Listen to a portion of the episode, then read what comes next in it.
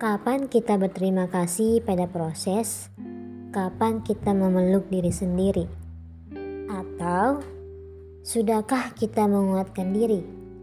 Sejatinya kita luput daripada hal-hal tersebut hingga pada akhirnya melewatkan hal baik yang ada pada diri sendiri. Terpacu pada kesuksesan lalu melepas kegagalan. Bukankah sebuah kegagalan ialah proses yang baik untuk berbenah diri?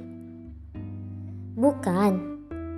Bukan untuk gagal dalam setiap waktu. Namun, kegagalan tak pernah lari dari hidup kita. Kegagalan untuk berproses dengan baik dalam penerimaan diri. Kita adalah manusia, berhak menerima luka-luka.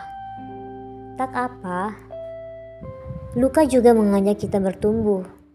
Bertumbuh dengan seiringnya waktu dan mulai memahami diri dengan sebaik-baiknya. Lalu, kita akan merindukan perasaan hangat yang membuat kita lekas membaik tanpa adanya prasangka aneh. Tepatnya, kita perlahan memiliki senyum yang lepas.